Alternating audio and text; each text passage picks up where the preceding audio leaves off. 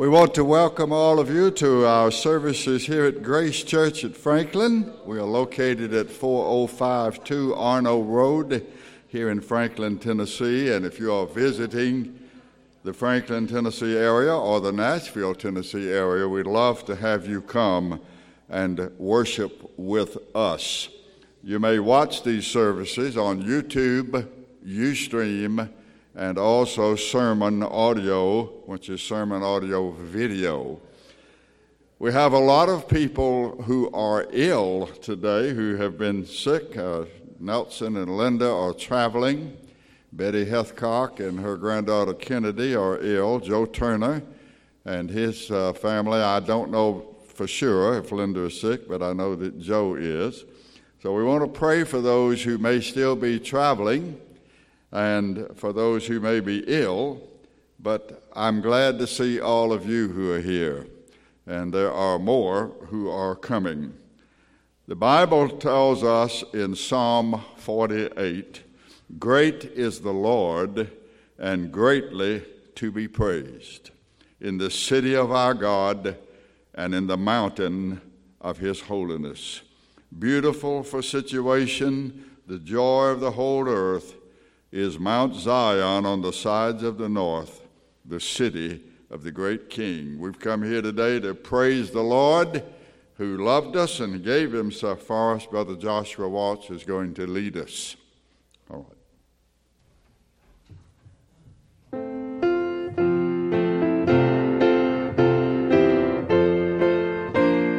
Good morning, everybody. Hope you all had a wonderful time yesterday number 93 in your hymnal, Hark the Herald Angels Sing. Y'all would stand, stand with me. Hark the herald angels sing, glory to the newborn King. Peace on earth and mercy mild, God and sinners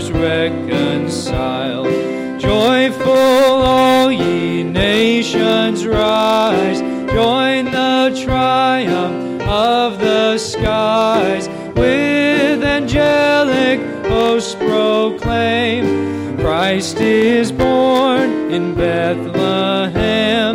Hark the herald angels sing, glory to the newborn King. Christ by highest the everlasting Lord, late in time, behold him come, offspring of a virgin's womb. Veiled in flesh, the Godhead see, hail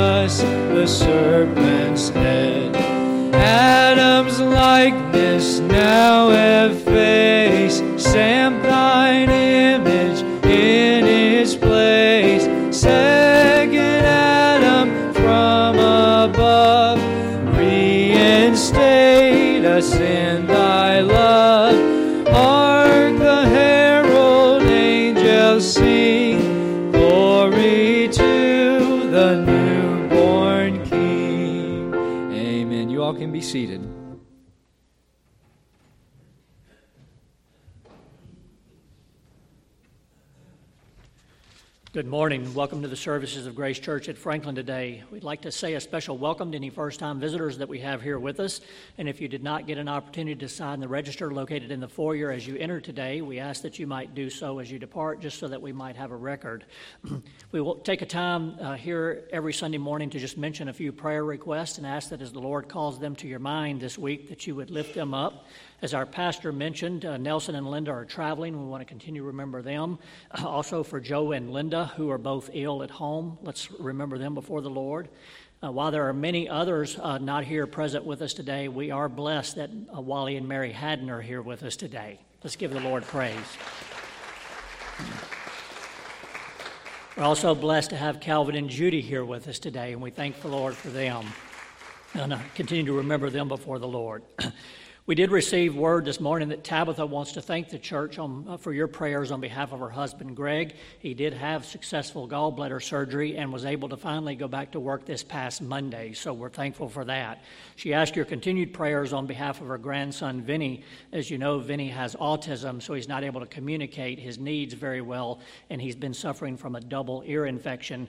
Uh, but he also, because of his autism, won't take medication, so it's been extremely difficult for them to meet his needs. And and to watch him suffer. So let's continue to remember Vinny on behalf of the Lord.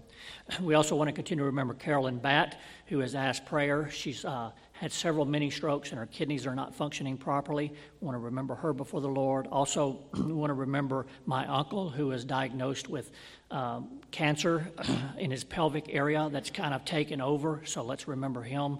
Also, Joe and Beth continue to ask prayers on behalf of their niece, Laura Jackson.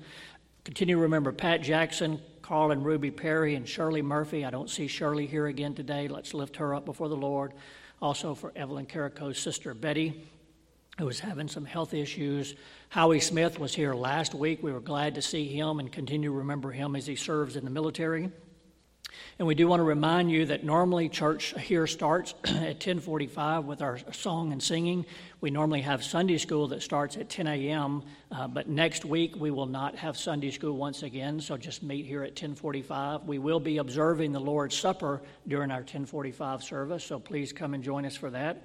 And also, just a reminder, we will not have our monthly fellowship dinner uh, next week, but we will resume in February. So let's ask the Lord also to bless our pastor as he delivers the word today. Thank you.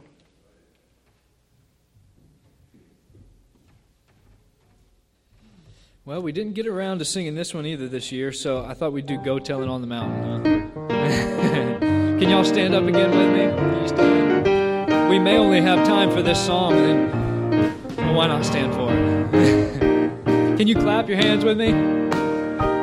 Go tell it on the mountain, over the hills and everywhere. Go tell it on the mountain that Jesus Christ is born. While shepherds kept their watching o'er silent flocks by night, behold, throughout the heavens there shone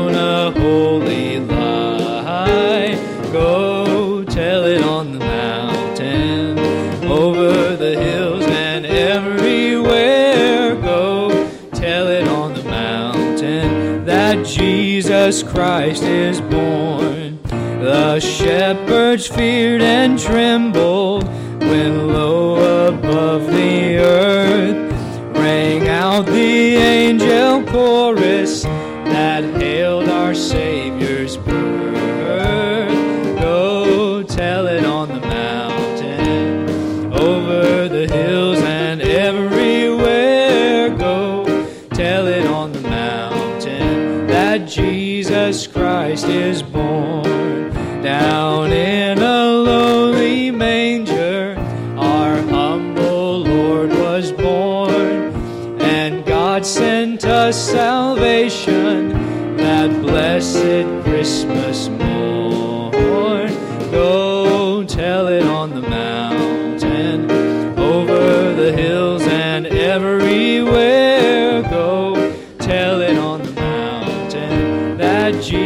Jesus Christ is born, that Jesus Christ is born, that Jesus Christ is born.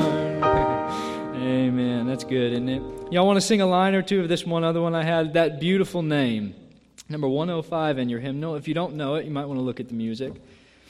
That beautiful name. This is one of those Christmas hymns that I love also. It's really pretty.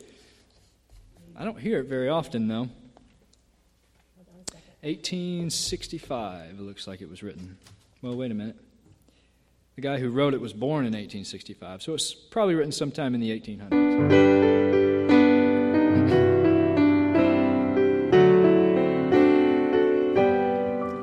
I know of a name, a beautiful name that angels brought down to earth. They whispered it low one night long ago to a maiden of lowly birth.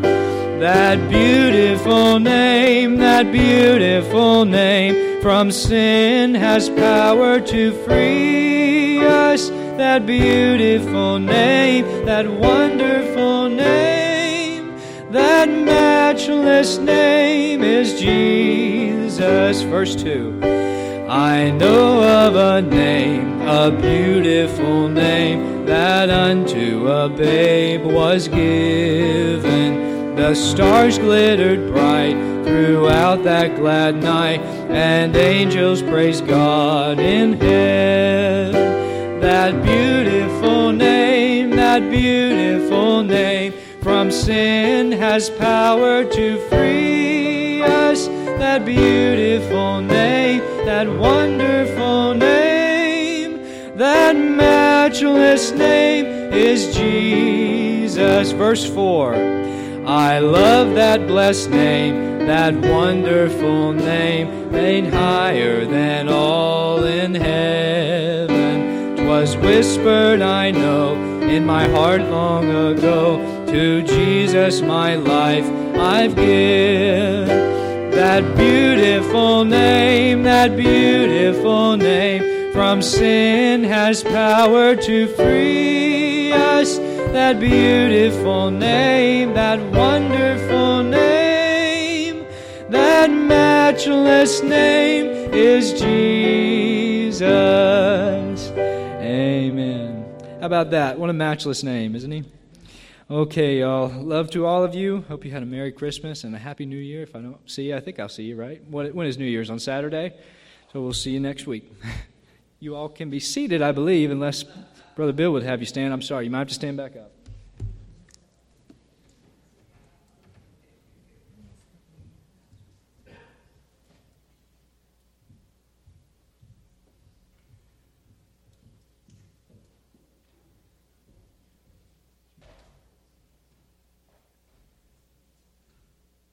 We're so glad to see all of you today. I know that uh, many of you are worn out, but I'm glad you're here today. I'm glad you found the, the energy and the desire to come and worship today. It might be the same uh, next week. You got a whole week, a week ahead of you of activity. I'm going to let you remain seated, but this is really a stand up song. It's called Let's Go to Bethlehem. Do we have the lyrics up there? How many of you may have heard this song? You probably, some of you have, okay. Ready? Because I, and let's go to Bethlehem, let's go to Bethlehem, let's go to Bethlehem, let's go to Bethlehem, let's go to Bethlehem, let's Let's to. Let's go. Let's go let's go to Bethlehem. Let's go to Bethlehem. There's a baby down in Bethlehem, just a baby. But I know it's him, the Messiah, born in Bethlehem. Let's go to Bethlehem.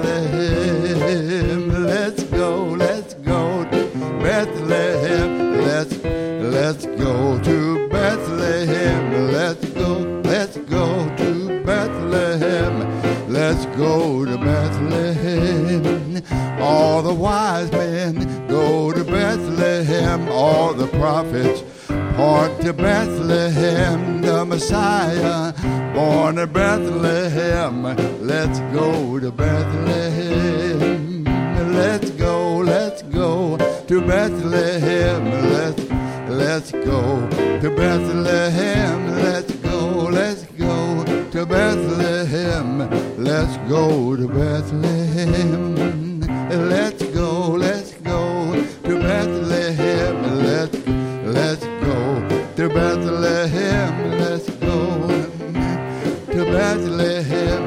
Let's go to Bethlehem. Let's go to Bethlehem. Let's go to Bethlehem. Good. You remembered most of it. I needed to have some refrain on that. It takes your breath away. Let's go, let's go, both of it. So I need to have you guys doing that.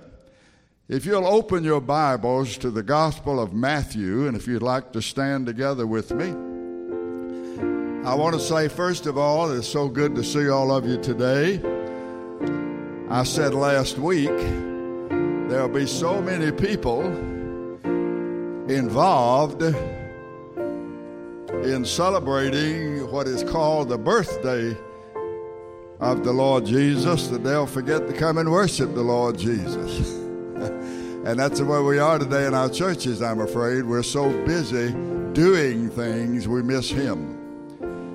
Very much like the man in John chapter 5 by the five pools of Bethesda. Been waiting for 38 years uh, for an angel to touch the water so he could get in. And while he was looking in the water, been waiting for 38 years, guess who was walking right over him, had to step over him? The Lord Jesus Christ.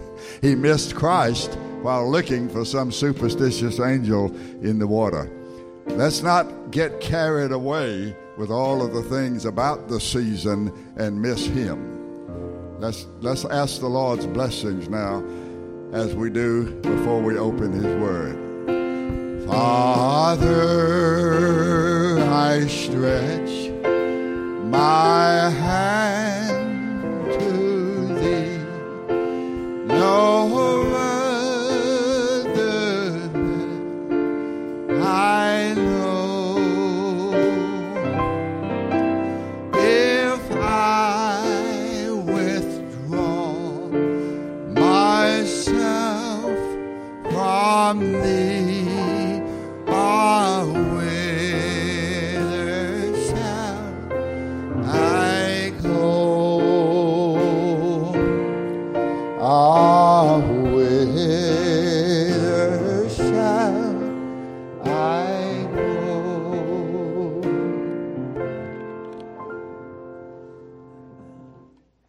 If you have your Bibles today, let me tell you in advance that we're going to bounce back between Matthew 1 and Luke's Gospel, chapter 2. So you might find both of those books, Matthew chapter 1 and Luke's Gospel, chapter 2. The subject today is a biblical survey of the amazing birth of the Messiah. We'll begin in Matthew, Matthew chapter 1, verse 18. Now, the birth of Jesus Christ was on this wise, was like this. When, as his mother, Mary, was espoused to Joseph, before they came together, she was found with child of the Holy Spirit. And then Joseph, her husband, being a just man and not willing to make her a public example, was minded to put her away privately. In other words, Joseph did not believe that Mary had been uh, impregnated by the Spirit of God. He thought that she had been unfaithful. He did not believe her. And so while he thought about how to put her away, verse 20, the ha- angel of the Lord appeared to him in a dream and said, Joseph, thou son of David, fear not to take unto thee Mary thy wife, for that which is conceived in her is of the Holy Ghost or Holy Spirit. And she shall bring forth a son, and thou shalt call his name Jesus for he shall save his people from their sins. All this was done that it might be fulfilled which was spoken of the Lord by the prophet, saying, Behold, a virgin shall be with child, and shall bring forth a son, and they shall call his name Emmanuel, which being interpreted is God with us. And then Joseph, being raised from sleep, did as the angel of the Lord had bidden him, and took unto him his wife and knew her not till she had brought forth her firstborn son, and he called his name Jesus. May the Lord add his blessings to the reading of his word, and let God's people say, Praise the Lord. And you may be seated. You know, I'm very jealous at this time of the year. Not jealous over anyone in my family or jealous of my wife or jealous of my friends, but I hope that I'm jealous for the Lord Jesus Christ. I'm jealous for him, and I was thinking just in the last day or two in heaven, who's going to get all the attention? You think people will be lined up in heaven and and they'll say, well, we want to thank uh, the prophet Isaiah here. We want to thank Jeremiah. We want to thank Ezekiel and Daniel. We, no, I think all of the glory in heaven will be our Lord Jesus Christ. He's going to get all of the attention.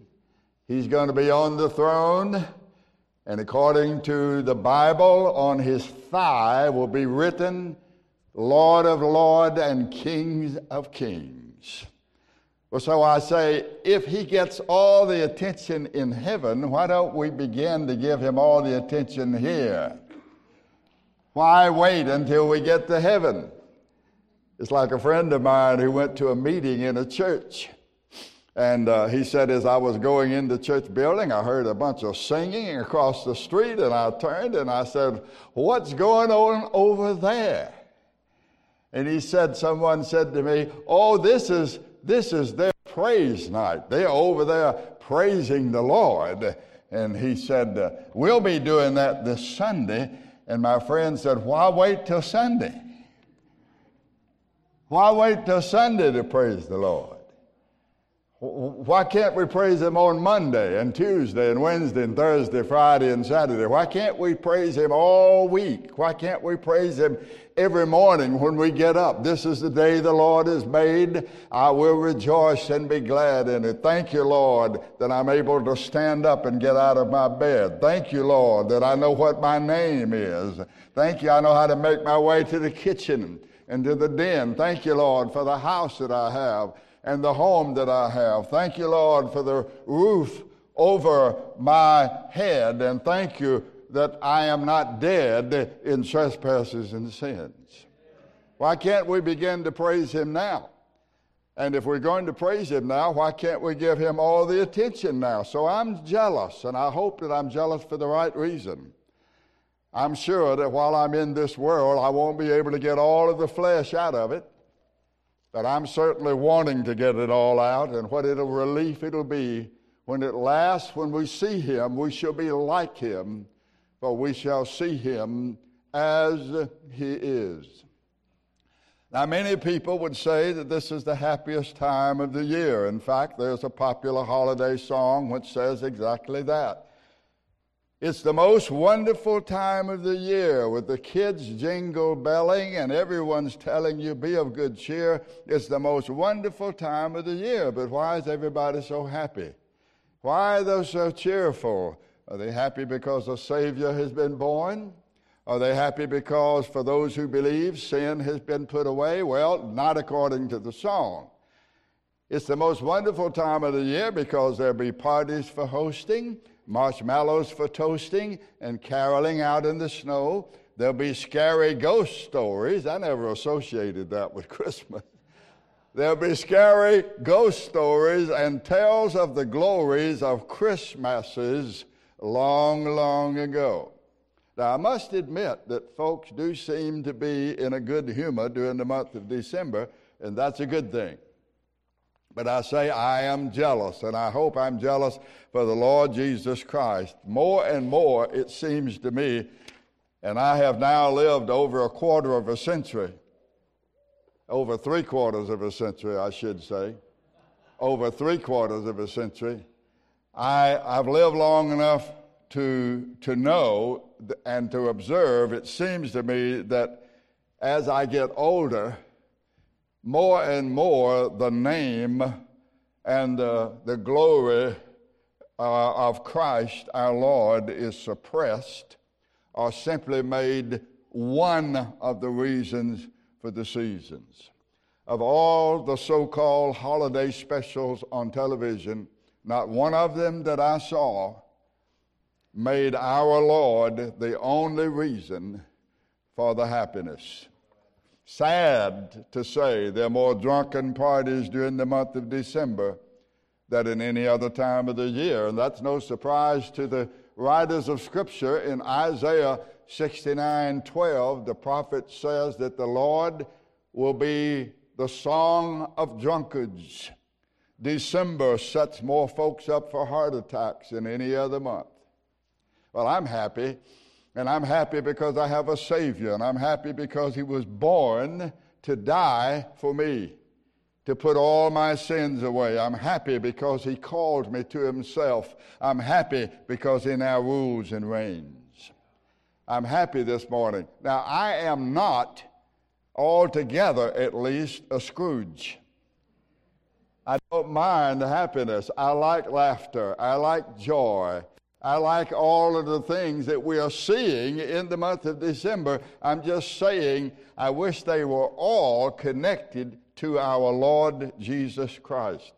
I wish that we had a little bit of heaven on the way to heaven. If He's going to be the centerpiece in heaven, if He's going to get all the glory in heaven, why don't we give Him all the glory now?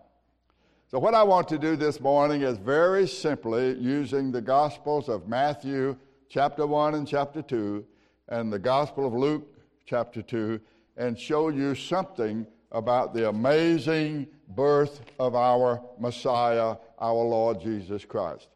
First, let's read Matthew chapter 1.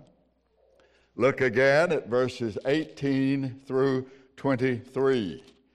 There we are told, basically, in a nutshell, that the Messiah, number one, must not partake of the sin of Adam. That is, his coming made the virgin birth necessary. If you'll notice here, it says that this was done, verse 22, all this was done that it might be fulfilled which was spoken of the Lord by the prophet, saying, A virgin shall conceive, shall bring forth the Son. They'll call his name Emmanuel, which being interpreted is God with us. That's a quote from Isaiah chapter 7 in verse 14. And the Hebrew word that is used there in Isaiah 7:14 is the word Alma, which means a virgin a virgin will conceive. Now, why must the Messiah be virgin born? Why must he be virgin born? The answer is found in Romans chapter 5 and verse 12. I'll quote it to you. They might put it up on the screen, I'm not sure, but this is what it says. Wherefore, as by one man sin entered into the world, and death by sin, and so death passed upon all men, for that all have sinned. In other words, sin came into the world through one man, and the sin of that one man, Adam, brought death with it, and as a result, death has infected the entire human race. And the proof of that right at the end of that Romans 5:12, it says, "So death passed upon all men, for that all have sinned." The proof of it is that we have all sinned. As Solomon says in Ecclesiastes 7:20, there's not a just man upon the earth that doeth good and sinneth not, with one exception, the Savior, our Messiah, Jesus. Had Jesus been born the son of Joseph or any other man, he would himself have been a sinner. So, in order for Jesus to be the Messiah, to be the Savior of sinners, he must be born without sin.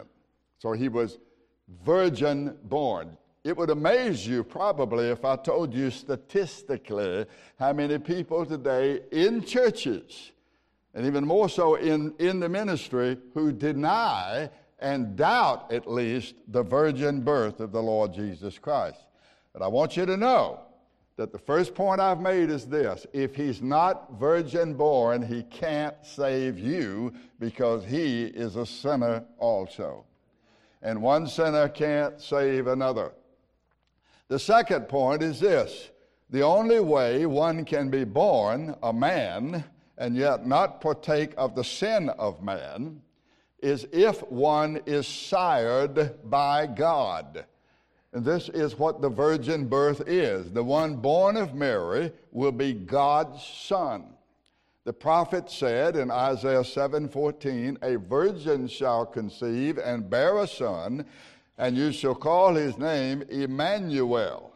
Now you'll notice here in Matthew chapter 1, notice it is in verse 18, I believe, it says that when Mary found herself to be pregnant, notice it says she was found with child of the Holy. Some of you are going to have Holy Ghost. Now, the, the Koine Greek, K O I N E, which means common, the common Greek, which is what the New Testament was written in, there is no word for ghost. The word is pneuma, it is the word for spirit. And when the translators translated it, they would divide it up into groups.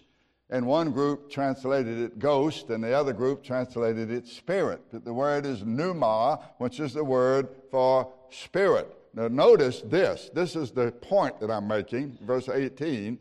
It was the Holy Spirit who produced this child in the womb of Mary. She was found with child of or by the Holy Spirit. Now, a virgin is one who has not been sexually intimate. And of course, it is impossible for a woman to be with child without sexual intimacy. Because Mary was found with child of the Holy Spirit, that means that she carried the Son of God. Okay? Point number three the Messiah must be named Jehovah is salvation. That must be his name. He can't be named Joseph or Nathaniel or Peter or Matthew. He has to be named Jehovah is salvation. Now you'll notice that when the messenger from heaven appeared to Joseph, because he was having doubts, in fact, he had flatly, flatly denied Mary's story. It goes like this. I remember years ago, I brought a whole series of studies on this, and I pictured Joseph and Mary. You can't get a more common name of a couple than Joe and Mary. Joe and Mary. And so Joe and Mary uh, were going to get married. They were espoused. Uh, here we talk about an engagement period. There were some differences. One big difference was when you were espoused to someone, you were considered married under law, though you had not officially gone through the marriage ceremony, and you did not live usually with your husband or your wife under one roof. You still lived with your parents for up to a year or even more. So they were espoused. They were considered to be promised to each other. They were considered to be married under God. And so she calls him one day. Let's pretend they had a telephone. And she said, Joe, I've got to talk to you about something that's rather serious. And you can imagine, he said, What in the world? What could be? We're looking forward to the wedding here this June or whenever they were planning it. And so she picks a time when she and Joe can be alone, and she sits down with him and she says, I have something to share with you. Or what is it, Mary? Well, I'm pregnant. You're what? I'm pregnant. I am with child. Mary, how, how could that be? I thought you loved me. I do love you. But how could you be pregnant? Well, the Holy Spirit has come upon me. Oh, come on, Mary. Now you can think of something better than that. No, the Holy Spirit has come upon me. I had a visit from an angelic creature, a messenger from God, who came to me and said to me that all of the promises since Genesis 3:15, Genesis 3:15 is called the proto-evangelium and from the Latin, and that just simply means it's the first promise of the gospel. It's the first mention of the good news of the gospel, Genesis 3 and verse 15. And the angel told me that all of those promises from Genesis 3:15 down through the prophets, down through all the ritual and the ceremony that all pro- pointed to this Messiah, the Savior, that all of this is going to be fulfilled in this child that is in my womb that I'm going to be the person who will bring, give birth to the Messiah. But Joseph did not believe a word of it. But he was a tender hearted man, and he didn't want to make her a public example. You see what they did if they found that a woman had been unfaithful. If she was proven to be unfaithful, they had a public stoning of that woman. They publicly stoned her to death. So you notice here in verse 19, Joseph, her husband, see, he's called her husband, even though they're not living together, being a just man. He was a just man. He was a man who adhered to the law. He did the right thing, but he was not willing to make her a public example. And so he came up with the scheme I will put her away privately. That's what it says in verse 19. I will let Mary go away and give birth to the baby, and I'll go away, and we will forget that we've ever known each other, and we will not come back together as husband and wife, and that will be the end of it. That's what he was going to do. And I've often said that only a fool or a Christian will believe the Word of God. You wouldn't believe it if you were engaged to somebody and they told you that they were with child by the Holy Spirit. Joseph did not believe it, but while he thought on these things, it says in verse 20, the angel of the Lord came to him. The same angel that had come from uh, to Mary and said, Joseph, Mary told you the truth. Don't be afraid to take her for your wife because truly that which is conceived in her is of the Holy Spirit. She is carrying the Son of God. It is God who has sired this child in the womb of Mary. An amazing, amazing thing. And so he said to Joseph, uh, when you name him, she's going to have a son, verse 21. When you name him, you must be careful to give him this name Jehovah is salvation, which is what the name Jesus means. I have told you before that Joshua and Jesus are the same names. In the book of Hebrews, uh, the Lord uh, uh, Joshua, rather, is called Jesus in the book of Hebrews. There's no difference between Jesus and Joshua. You could call him Joshua, Yehoshua, Yehashua. His name here is Iesus. Iesus is Jesus, which means Jehovah is salvation. So the Messiah must be named Jehovah is salvation. This angel that had appeared to Joseph gave the babe the name Jesus or Jehovah is salvation before he was born.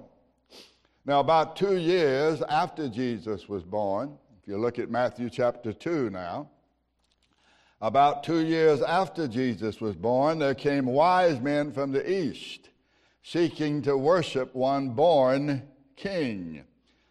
King Herod heard all about it. You go down to verse 3. When Herod the king had heard these things, he was troubled.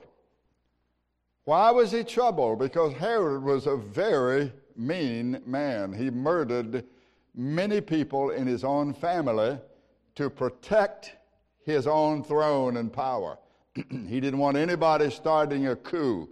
He didn't want anybody figuring a way to get him out and getting themselves in to be uh, the king in that vicinity. And so when he heard about it, that there was someone born king, he was troubled, and it says, and all Jerusalem was troubled with him.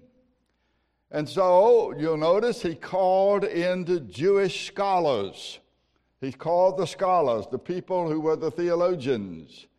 And he said to them, verse 4, he gathered the chief priests and the scribes of the people together, and he demanded of them where the Messiah should be born according to the scripture. According to the scripture. Where was he to be born? Now you'll note, you'll note now, I know some of you are saying, well, our brother Sasser just said that it was about two years later when these wise men came. It's unfortunate that these things are not kind of, we don't have a kind of a notation to tell us this because we get the story of the birth of our Savior mixed up. But you'll notice, for example, let me just show you a couple of things that you can notice. Chapter 2, verse 4 when he had gathered all the chief priests and the scribes and the people together, he demanded of them where the Christ should be born, where the Messiah should be born. And they said, Oh, well, it says over in the little book of Micah, chapter 5 and verse 2, it's in Bethlehem of Judea. For it's written there by the prophet, Thou Bethlehem in the land of Judah art not the least among the princes of Judah. Now, there were several Bethlehems, so the Holy Spirit inspires Matthew to identify which Bethlehem they're talking about. It's Bethlehem of Judah. For out of thee shall come a governor. We're told in Isaiah 9 6, he's the governor of the entire universe. Shall come a governor that shall rule my people Israel. Now, when Herod, when he had privately called the wise men, he had a second meeting with the wise men in private, and he said, Listen, go and find that young king. Verse 8 Search diligently for him, spare nothing. He might have even given them some extra funds and say, Look, stay at the best hotels and just do whatever you need to do to find that young child. And when you find him, Bring me the word about where he is that I can come and worship him also. And of course, he was a big fat liar. He was being inspired by the devil who, from the point of Genesis 3:15, had tried to figure out when, where, and who the Messiah was. That's the cause of the death of, uh, of Cain killing his brother Abel. They thought that uh, Cain or Abel, they thought that Abel might be the Messiah. And uh, Cain was inspired, the Bible tells us in the New Testament, by the devil to kill his brother. And you come all the way down through history. You have all of those murders when Moses was born. They killed a bunch of uh, infants and babies, the Pharaoh did. And so when we come down to this point in history, Herod is going to do the same thing. So, verse 9 when they had heard the king, they departed. And then the star that they had seen in the east reappeared, went before them, and came and stood over where the young child was.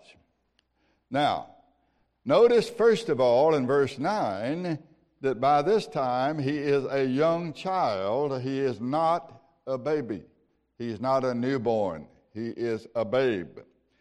When they saw the star, verse 10, they rejoiced with exceeding great joy, and when they were come into the what? Into the house, not into the manger.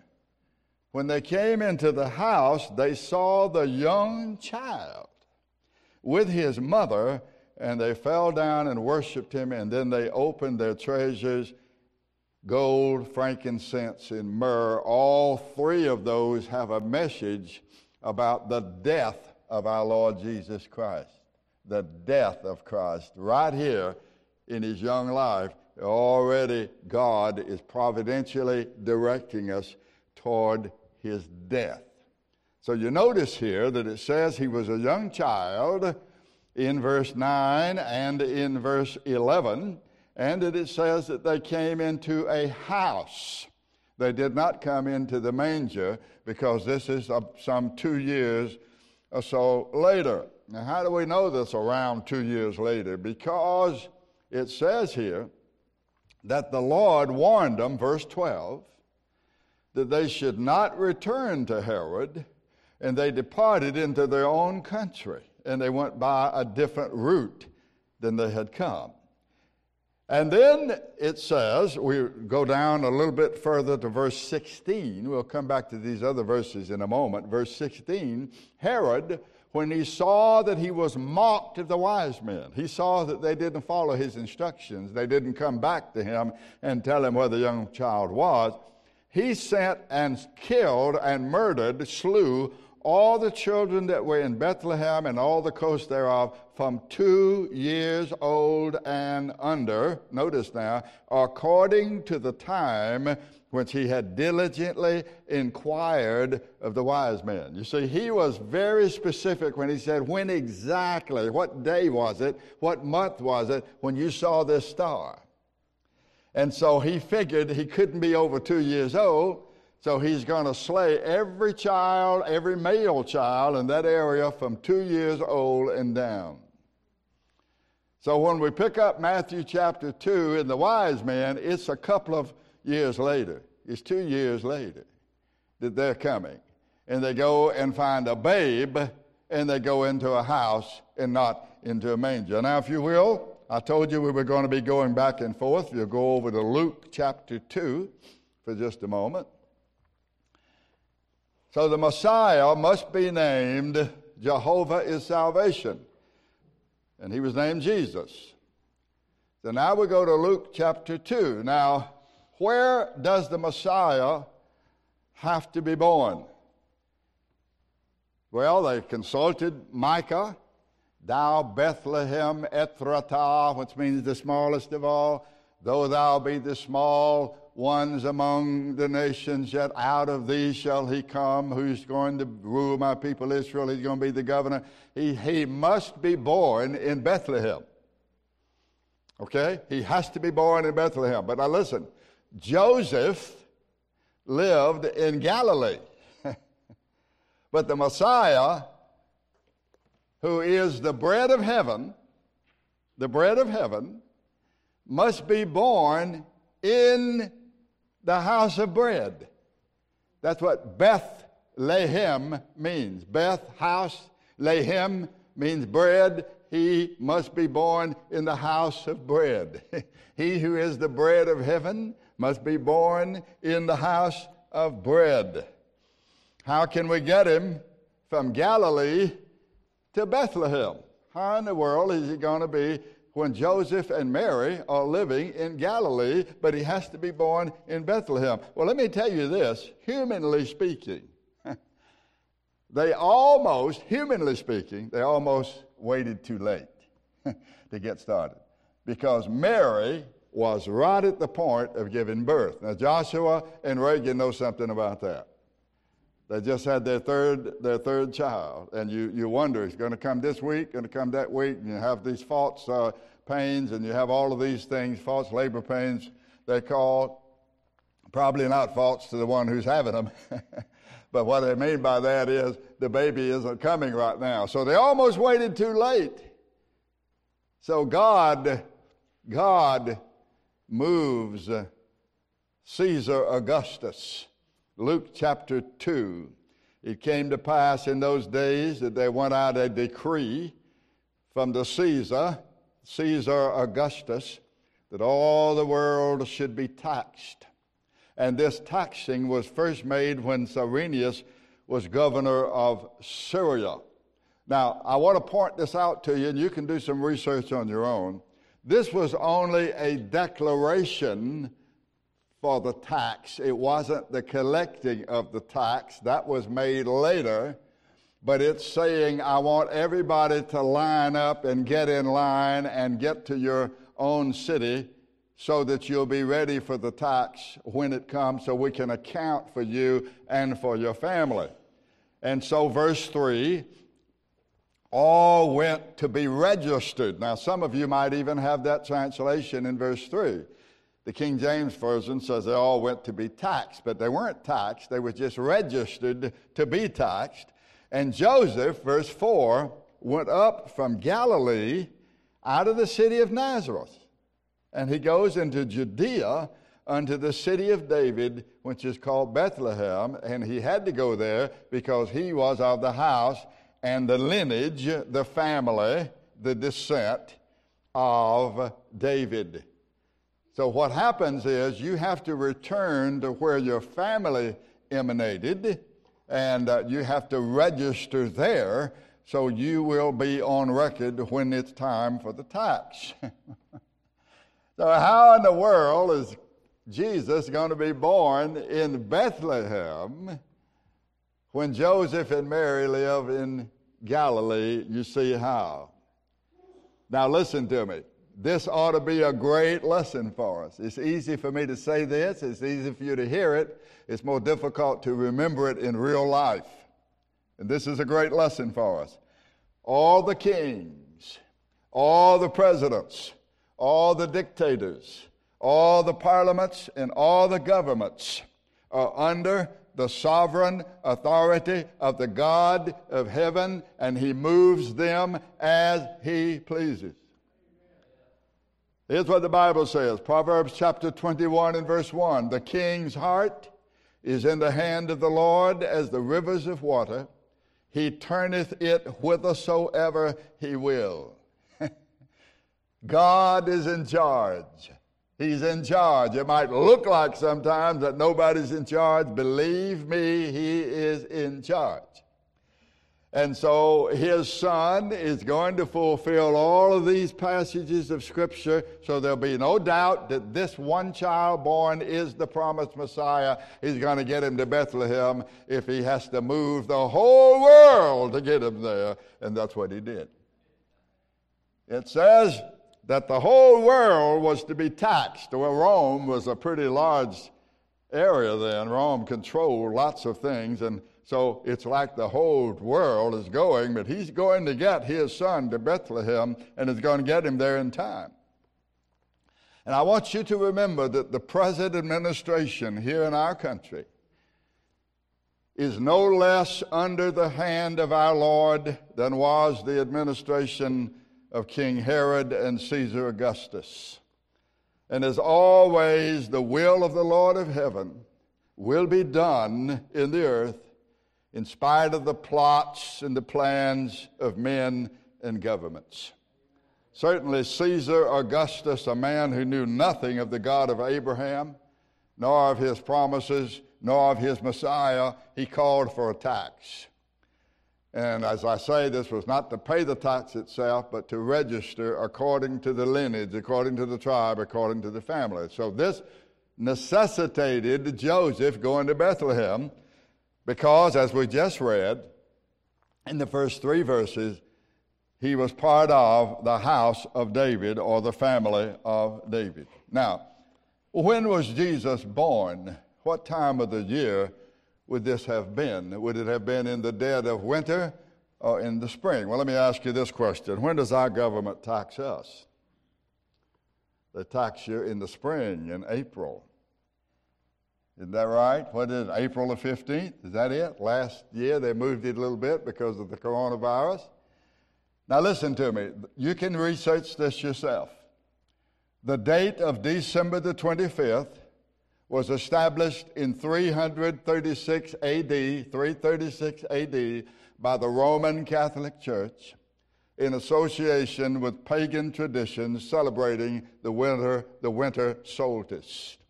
Jesus never celebrated his birthday. The disciples never celebrated his birthday. There is no command or even a suggestion that his birthday should be celebrated. But I will say these two things about this. Number one, the thought of a babe always conjures up emotional tenderness. But it does something that's not good. It lures our thoughts away from suffering, especially the suffering by which we are redeemed. We are not redeemed by the birth of Christ, but we are redeemed by the sufferings and the death of Christ. And his birth was the divine means of the purpose of his coming, which was his death. The second thing I would say is only twice, once or twice in the Bible is any birthday mentioned in the scriptures. They're both associated with evil and wicked men. In Psalm 40, Pharaoh executed the baker on his birthday. And on his birthday, Herod beheaded the greatest man born of woman, John the Baptist, on his birthday. And as we shall see momentarily, we should tell others that a Savior has been born, but we are not told to celebrate his birthday. After the wise men left, being warned of God not to return to Herod, let's go back to Matthew chapter 2. Matthew chapter 2, we'll come back to Luke here in a moment. After they left, being warned of God not to return to Herod, the Lord again spoke to Joseph. He spoke to him before when he said, Don't be afraid to take Mary to be your wife. Now he speaks to him again in Matthew chapter 2, Matthew chapter 2, verse 12. The wise men were warned in a dream that they should not return to Herod, and they departed into their country another way. And Watch this now, verse 13. And when they were gone, the angel of the Lord appeared to Joseph in a dream and said, Arise and take the young child and his mother and flee into Egypt and stay there until I bring you word, for Herod will seek to destroy the young child. Now, why must Joseph go to Egypt? He must go to Egypt for two reasons. One we just read he must go to Egypt to escape the wrath of Herod. But he must also go to Egypt to fulfill a prophecy about the Messiah. Watch it now. Verse 14. When he arose, he took the young child and his mother by night, and he departed into Egypt and he was there until the death of Herod, watch it now, that it might be fulfilled. Here's the fulfilling of a prophecy which was spoken of the Lord by the prophet, saying, Out of Egypt have I called my son. You see, my friends, the people who were the Bible scholars, as we're going to see, were totally confused about Jesus being the Messiah and he even knew they were confused because remember when he posed the question and he said, How can the Messiah? They said, he said, Who, whose, whose son is the Messiah? They said, The son of David. Well, he said, How could he be David's son when David called him Lord? And it said they weren't able to ask him any more questions. The Bible says that he's going to be called out of Egypt. The Bible says, as we're going to see in just a moment, that he's going to come from Galilee of the Gentiles. The Bible says he's going to be born in Bethlehem. All this stuff is confusing and will not be believed and received except by the grace of God through faith. Because Christ, our Lord Jesus, fulfilled every bit of it. Notice it says here that he might fulfill the prophecy, end of verse 15, out of Egypt have I called my son. That's probably from Hosea chapter 11. It says this When Israel was a child, I loved him and called my son out of Egypt. Now we know that the nation of Israel was in Egypt for 430 years or so, and they were called out of Egypt, but this is the point, and you'll have to think about this. it is significant that the calling of the nation of Israel out of Egypt is only a type for the calling of God's Son out of Egypt. Israel, which is God's progenitorial son, the progeny, the family of Israel, was a type of God's only begotten son. That is to say, Israel was brought into existence and Israel was sustained in history for the sake, for the honor, and for the glory of God's only begotten Son. And all of the promises that were made to national Israel were fulfilled in the Messiah. Here's an example right here that it might be written, Out of Israel, out of Egypt rather, have I called my son. It's easy for people to get these things mixed up. For example, all of you are probably familiar with Isaiah 53 about the suffering uh, servant who, who hath believed our report, and to whom is the arm of the Lord revealed? He shall grow up as a tender child, and he'll suffer and all that. Did you know that to this very day, the Jewish scholars and Jewish rabbis interpret Isaiah 53 as applying to the nation of Israel. We don't see it that way. We see it as applying to the Messiah, our Lord Jesus Christ, who suffered in our behalf.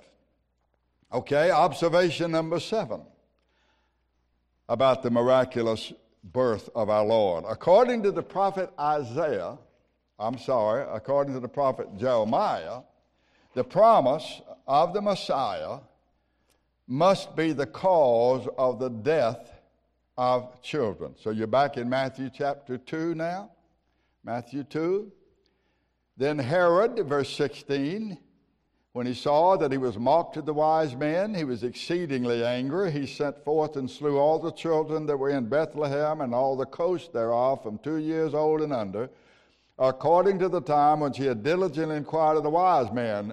Verse 17 then was fulfilled that which was spoken by Jeremiah the prophet in Jeremiah chapter 31, saying, In Ramah or Ramah there was a voice heard, lamentation and weeping and great mourning, Rachel weeping for her children and would not be comforted because they are all gone.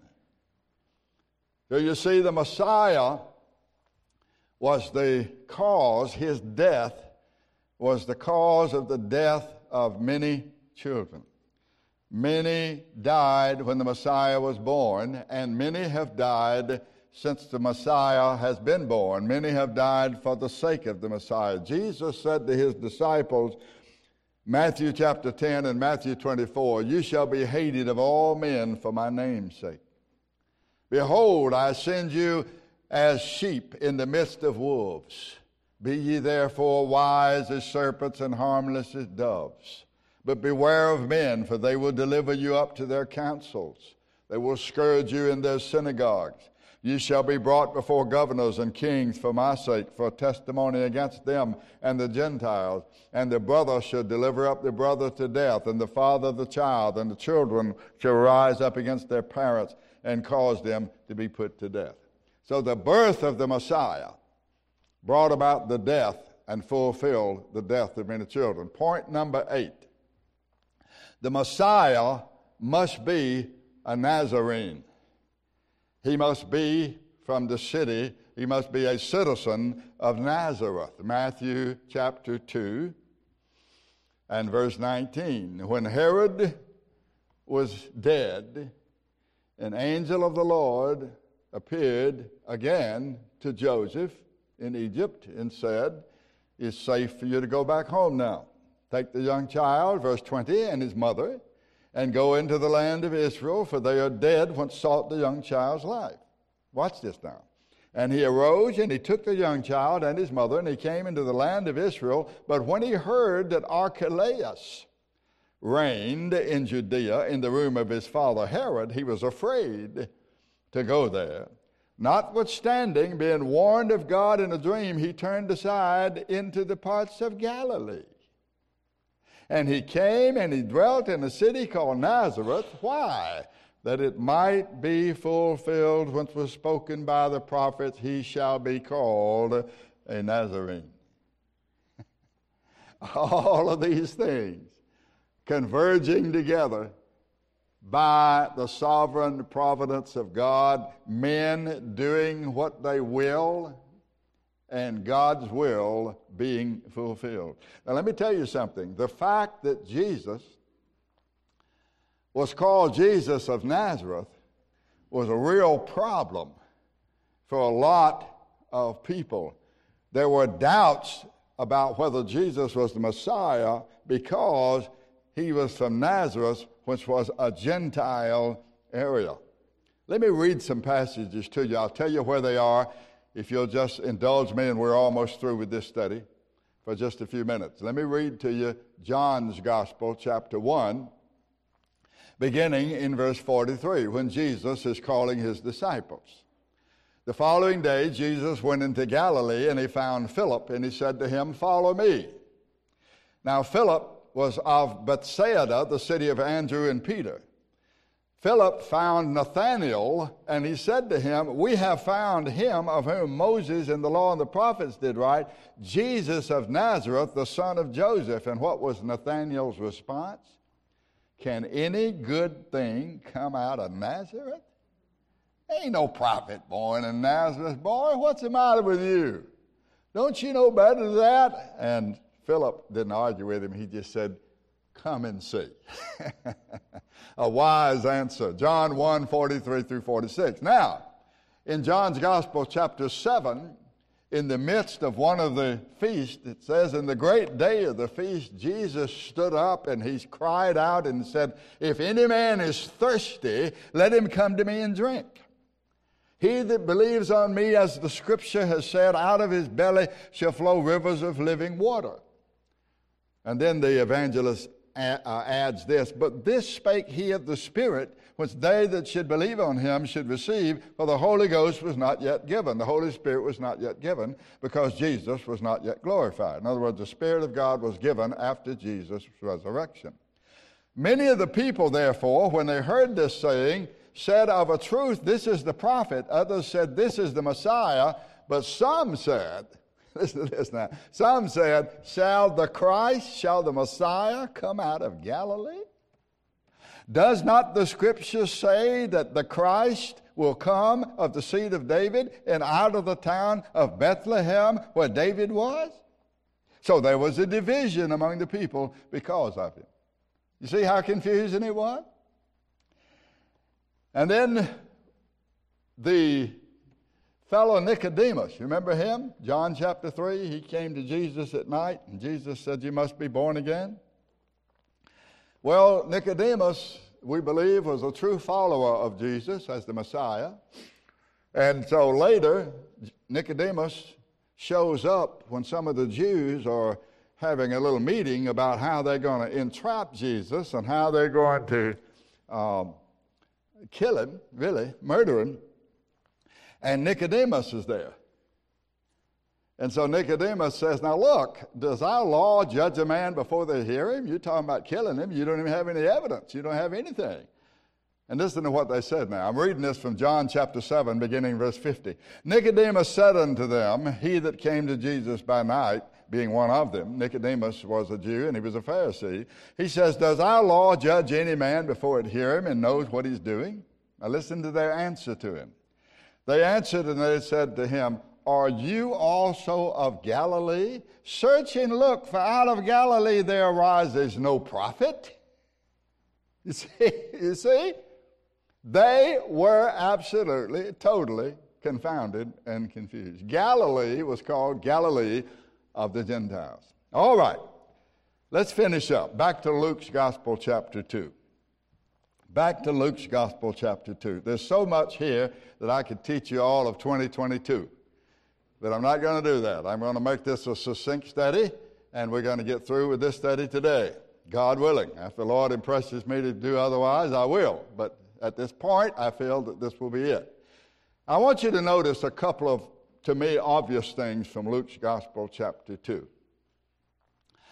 I want you to notice is that while all of this was going on, uh, Joseph moving into the town of Bethlehem because of the tax, and then while they were there, verse 7, Luke chapter 2, verse 7, while they were there, she brought forth, Mary brought forth her firstborn son and wrapped him in swaddling clothes and laid him in a manger because there was no room for them in the inn. And then it says that there were shepherds abiding in the field, verse 8, keeping watch over their flock by night. And the angel of the Lord came upon them, and the glory of the Lord shone round about them, and they were terribly afraid. And the angel said, Fear not, I, be, I bring you good tidings of great joy, which shall be uh, to all people. I'll tell you something about that verse in just a moment. For unto you is born this day in the city of David a Savior, which is Christ the Lord. And this will be a sign to you. You shall find the babe wrapped in swaddling clothes, lying in a manger. And suddenly, verse 13, there was with the angel a multitude of the heavenly host praising God and saying, Glory to God in the highest, on earth peace and goodwill to men. And it came to pass as the angels were gone away from them, verse 15, into heaven, the shepherds said one to another, Let us now go to Bethlehem and let's see this thing which has come to pass, which the Lord has made known to us. And they came with haste, and they found Mary, they found Joseph, and they found the babe. You see, this was when he was born, when this happened. But in Matthew 2, that's two years later. And when they had seen it, verse 17, they made known abroad the saying which was told them from the angels concerning this child. And all that heard it wondered at those things which were told them by the shepherds. But Mary kept all these things and pondered them in her heart. And the shepherds returned, glorifying and praising God, verse 20, for all the things that they had heard and seen as it was told unto them. Now, here's what, here's what I want you to look. Number one, this is very important. I want you to note that the world knew nothing of the history changing events that were taking place. The world knew nothing about it. What were they doing? They were going on their merry way at the first coming of Christ, and they're going to be going on their merry way at the second coming of Christ.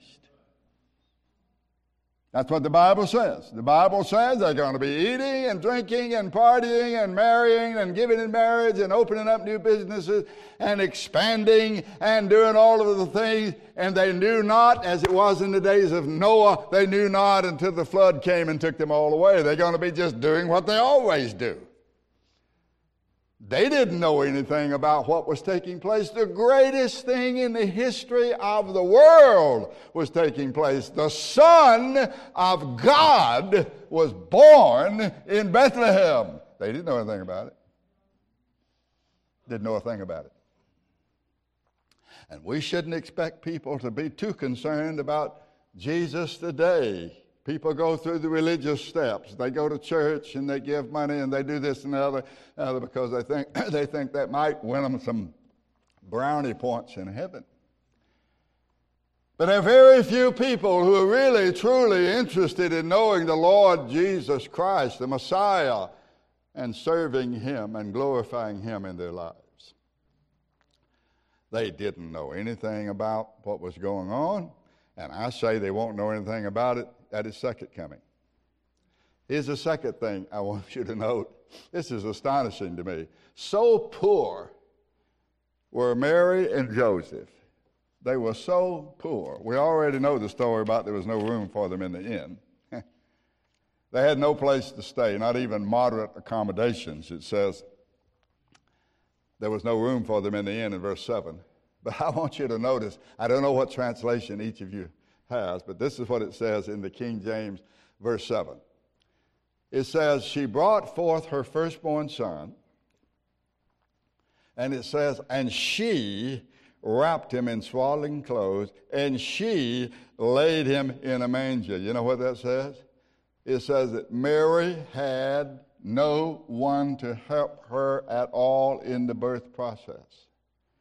She had, she herself had no one to help her in the birth process. She was the one who wrapped him in the swaddling clothes. She was the one who put him in the manger.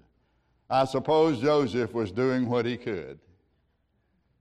But she had no help whatsoever, no obstetrics, no medical doctors, no nothing.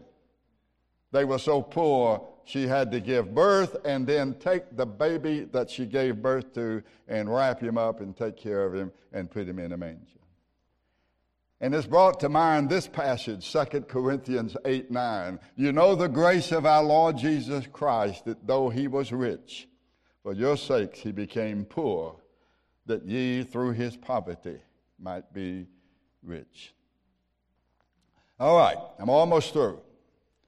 Notice in the next place, you remember when God sent out, when Jesus told the story about go out, I've got a wedding, and I want the, the house to be full. And remember, he had invited, he had sent in private invitations, you know, on uh, special stationery. And remember when they got it, they all began to make excuses. Oh, well, I, you know, I, I just got married and I can't come. I just bought a new business and I can't come. I can't, please have me excused. And so the father said, Look, he said, Go out into the highways and hedges, and whoever you find, you invite them in. I want my house to be full. And they went out and they brought in a multitude and they came back to him and they said, You still got room. He said, Go out everywhere, wherever you, in every lane, wherever you can find them, bring them in that my house may be full. Why? Uh, this is the wedding of his son. he wants his son to be honored, he wants people to be there to celebrate with his son. Who's going to celebrate the birth of his son? Ain't nobody interested. they doing all they going. They they just going about and they hustle and bustle just like you know. December. Look, I used to be in the clothing business years ago, and if we didn't make it in December, January, we didn't make it. We didn't make it. More business is done in the month of December and January than any other month. Many businesses fall or close up or rise because of this month. It's the most commercial month of all the 12 months, and it's supposed to be about the Lord Jesus Christ. And I'm going to tell you this don't ever come to my birthday party and give presents to one another. I'll throw you out. oh, I know we make excuses. Well, it's all about giving, Brother Sasser. We learn to give. Yeah. I tell you, my friends, the world is not interested in the Lord Jesus Christ. They're not interested. I'm glad you're here. I'm glad you are on the day after the 25th it's really something. It's quite a testimony. I feel like saying to you what Jesus said to his disciples. He said, It is your Father's good pleasure, little flock, to give unto you the things of the kingdom. Now, watch this. God's going to provide himself a choir. Chapter 2 of Luke, verse 8. Chapter 2, verse 8. They were in the same country as shepherds, the poorest of the poor out in their field. Let me ask you a question Are there any shepherds in the field in Israel in December? No. It's too cold. Already put up the sheep. Christ was not born in December, my friends. The very latest he's born is in the fall of the year, the early fall. He was not born in December. I told you in 336 AD, the Roman Catholic Church established December the 25th. And why they selected that, except it, it was related to the winter solstice. But notice here, they were in the same country, shepherds abiding in the field. I have to let you go. abiding in the field, watching over their flock by night, and the angel of the Lord came upon them. And the glory of the Lord shone round about them, and they were terribly afraid. And the angel said, Don't, don't be afraid. That's our message. First of all, do not be afraid. I bring you good tidings, good tidings, the gospel, good tidings, great joy.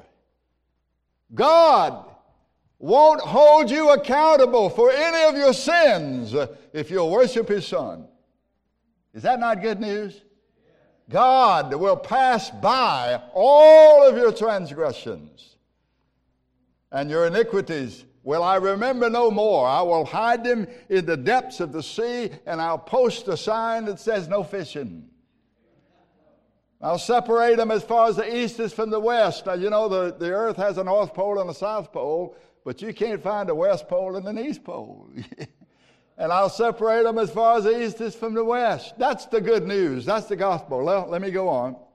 Unto you is born this day in the city of David a Savior, Christ the Lord.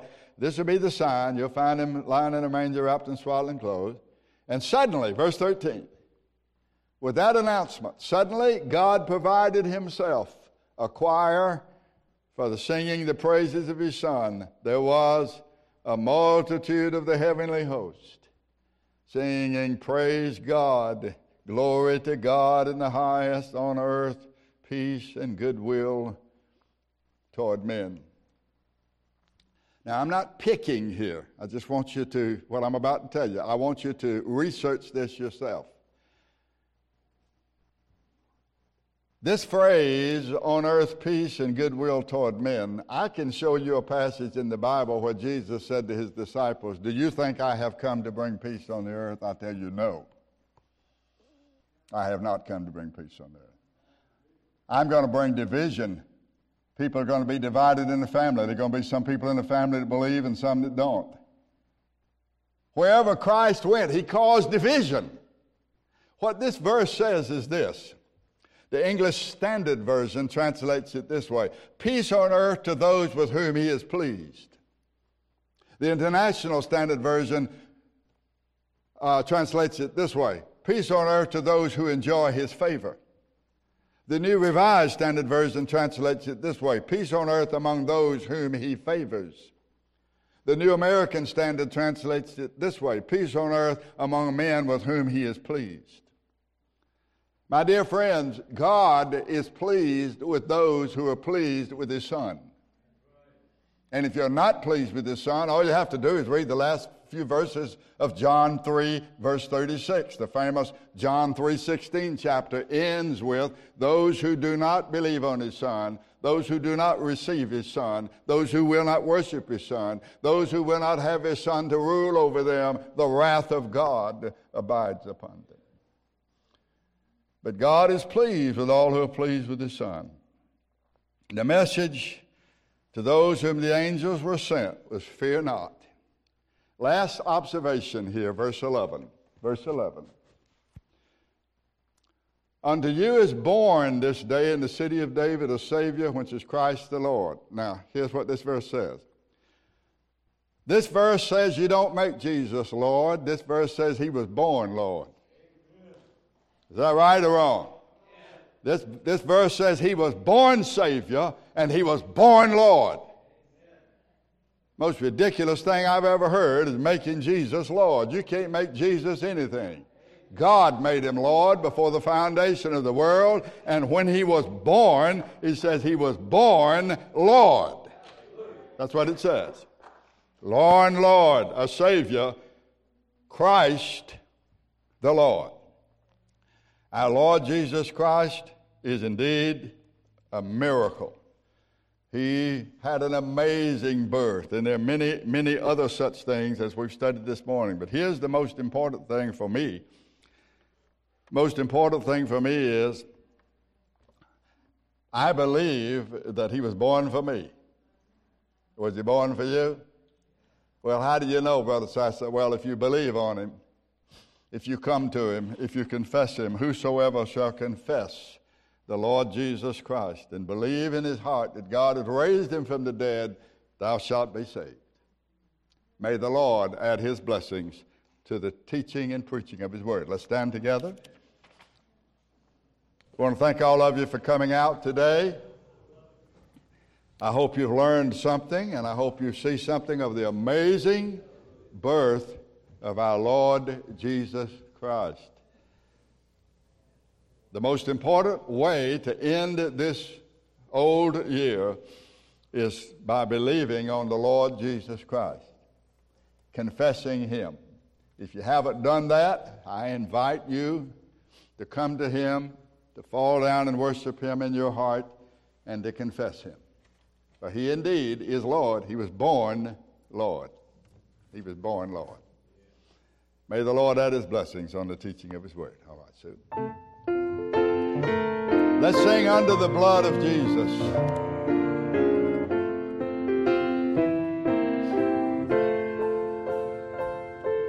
under the blood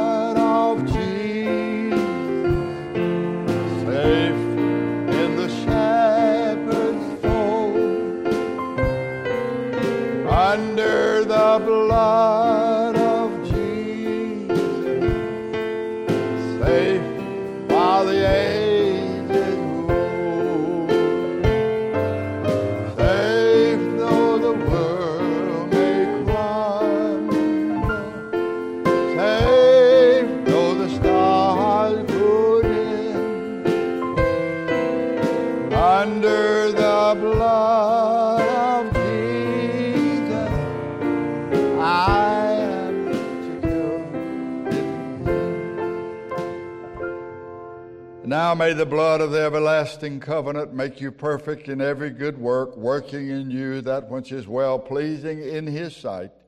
Through Jesus Christ our Lord, we pray, we ask it for His sake. Amen.